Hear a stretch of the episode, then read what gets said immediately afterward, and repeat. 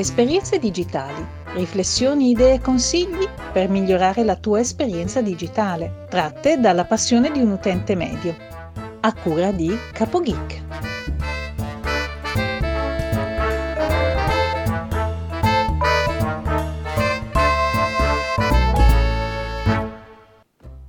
Salve a tutti, benvenuti da CapoGeek e bentrovati alla puntata numero 62 di Esperienze digitali. Allora, continuando il nostro viaggio a Barcellona e dopo aver provato sia Uber sia le mappe, volevo parlarvi di altre due esperienze digitali che eh, sono rimasto piacevolmente sorpreso.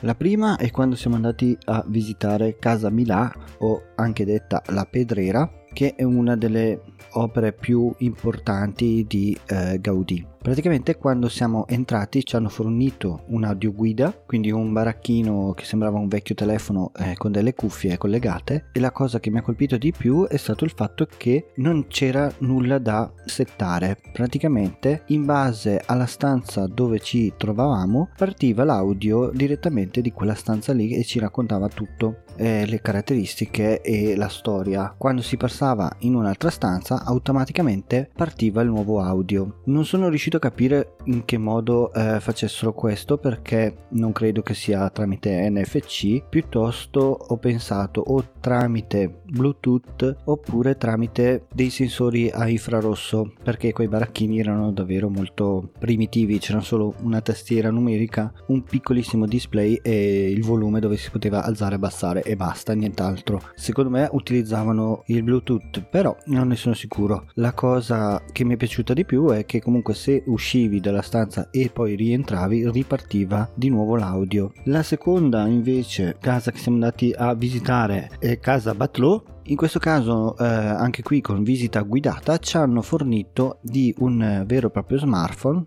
già settato eh, in precedenza. Questo però non partiva in automatico quando si entrava in una determinata stanza ma bisognava cliccare il numero della stanza sul display. A questo punto si apriva a tutto schermo una visuale a realtà aumentata quindi in base a dove inquadravi con la telecamera eh, la zona della stanza ti faceva vedere sullo schermo come era fatto in origine e come era arredato quel determinata parete o eh, il soffitto oppure anche il pavimento con i tappeti, le porte, i muri che non ci sono più, praticamente una visita guidata in realtà aumentata. Come dicevo questo non partiva in automatico ma bisognava cliccare sul numero della stanza sul display. Un'altra cosa molto bella da vedere era un mini modello di tutta la casa che inquadrandolo sempre con la telecamera e facendo partire l'applicazione faceva vedere tutta una ricostruzione interna della casa con addirittura delle animazioni tipo delle persone che pulivano, delle persone che camminavano, proprio come se fosse davvero una casa viva in quel momento. Queste due visite mi sono piaciute molto, sono rimasto piacevolmente colpito da come sono riusciti a integrare la tecnologia e